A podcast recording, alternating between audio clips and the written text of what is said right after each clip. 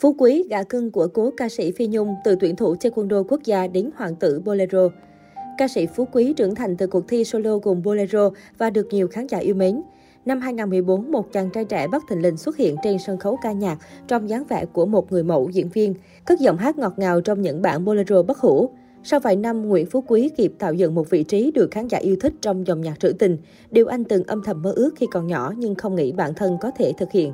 Ca sĩ Phú Quý được khán giả biết tới nhiều hơn từ sau khi đạt giải Á quân cuộc thi solo cùng Bolero và được cố ca sĩ Phi Nhung nâng đỡ.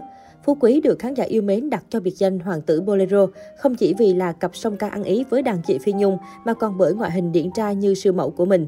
Tuy nhiên, không nhiều người biết chàng trai này có một cuộc đời vô cùng đặc biệt với nhiều thăng trầm, chìm nổi như phim ảnh. Từ tuyển thủ quốc gia môn taekwondo, Phú Quý phải giải nghệ sau chấn thương đứt dây chằng. Không ngờ biến cố này lại đưa anh đến con đường nghệ thuật và gặp ca sĩ Phi Nhung. Tuyển thủ quốc gia môn taekwondo, Phú Quý từng là tuyển thủ quốc gia bộ môn võ thuật taekwondo, cái tên từng khiến bao người sợ hãi mỗi khi lên sàn đấu. Có thể nói Phú Quý sinh ra trên sàn đấu võ, mỗi ngày mở mắt ra là tập luyện đánh đấm, chờ ngày lên sàn đấu. Tất cả những gì Phú Quý nghĩ khi ấy là làm sao để hạ đối phương. Phú Quý từng nhiều lần đạt thành tích cao ở các kỳ thi võ thuật quốc tế, trong đó phải kể đến 3 lần vô địch Đông Nam Á môn Taekwondo LG Cup và rất nhiều huy chương thành tích khác. Phú Quý nổi danh trong giới Taekwondo tới mức nhắc tới tên anh ở hạng cân đó là mọi người khiếp sợ không dám đánh. Thế nhưng khi sự nghiệp đang lên thì đùng một cái trong trận đấu tranh suất đi dự SEA Games, Phú Quý bị chấn thương đứt dây chằng đầu gối. Hai lần lên bàn mổ là một kỷ niệm đau thương, nhưng nỗi đau đớn nhất của chàng tuyển thủ này lại là lúc nhận tờ giấy quyết định của tuyển quốc gia trả về tỉnh vì không còn khả năng cống hiến như trước. Dẫu biết rằng cuộc đời một tuyển thủ thì phải chấp nhận rủi ro, nhưng đây là cú sốc quá lớn với chàng thanh niên mới 16-17 tuổi như Phú Quý. Nhớ lại biến cố này, Phú Quý đã không giấu được nước mắt khi chia sẻ trong chương trình Hạnh phúc ở đâu. Anh chia sẻ, tôi buộc phải từ giả sự nghiệp võ thuật, tôi buồn lắm, sự nghiệp mất hết. Bao nhiêu ngày tháng tập luyện gầy dựng tên tuổi ở bộ môn võ thuật đó bỗng dưng mất hết. Cuộc đời tôi khóc nhiều nhất là lúc nhận quyết định đó. Tôi khóc rất nhiều, dự định về quê chăn vịt, phụ cha mẹ làm ruộng, làm vườn. Đó là niềm đau mà không bao giờ mình quên được. Thế nhưng so với nhiều đàn anh đi trước, Phú Quý còn may mắn là chân không để lại tật. Bởi có những người vì ca phẫu thuật nối dây chằng không thành công, họ không thể đi đứng bình thường trở lại, hoặc tệ hơn có người phải cưa chân. Phú Quý vẫn đi lại được, chỉ có điều chân không thể trụ, không thể tập luyện với cường độ như xưa. Anh kể, thời điểm đó nếu trễ khoảng 7 ngày là tôi cũng mất luôn khúc chân dưới, bởi vì lúc đó mình bị đứt dây chằng mà không biết, vẫn đi tới đi lui đến mức sụn bị vỡ, đầu gối phù lên một cục rất to, may là phát hiện và cứu vãn được. Dính thị phi vì được Phi Nhung ưu ái. Trong những ngày tháng buồn bã đó, Phú Quý nghêu ngao hát.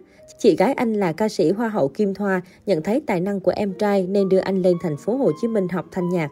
Năm 2014, Phú Quý tham gia cuộc thi solo cùng Bolero và xuất sắc vào tới vòng chung kết, đạt ngôi vị Á quân. Sau cuộc thi, anh được cố ca sĩ Phi Nhung nâng đỡ mời đầu quân về công ty. Thời điểm đó, Phi Nhung còn chưa nhận nuôi Hồ Văn Cường.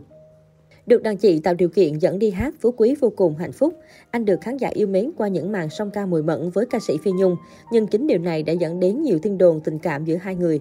Trước tin đồn không hay, Phú Quý đã từng giải thích, chúng tôi không gọi công ty của chị Phi Nhung là công ty, mà hay gọi là gánh hát Phi Nhung hoặc đại gia đình Phi Nhung, đoàn ca mối nhạc Phi Nhung.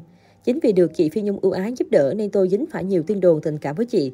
Thời điểm đó tôi rất áp lực, tôi nghe được rất nhiều tin đồn về mình và chị Phi Nhung. Ngay cả trang Facebook của tôi cũng gặp bão khi bao nhiêu người vào hỏi han. Tôi còn bị nhiều người chửi bới nói tôi không xứng với chị Phi Nhung, trong khi tôi không biết gì hết. Nhiều anti-fan vào chửi bới khiến tôi rất buồn. Tôi chỉ biết lúc ấy được song ca với chị Phi Nhung là hãnh diện vô cùng. Rồi lâu dần mình quen nên tập trung làm sao để hát hay nhất có thể, đem tác phẩm của mình đến với công chúng, không bận tâm tới lời đồn thổi nữa.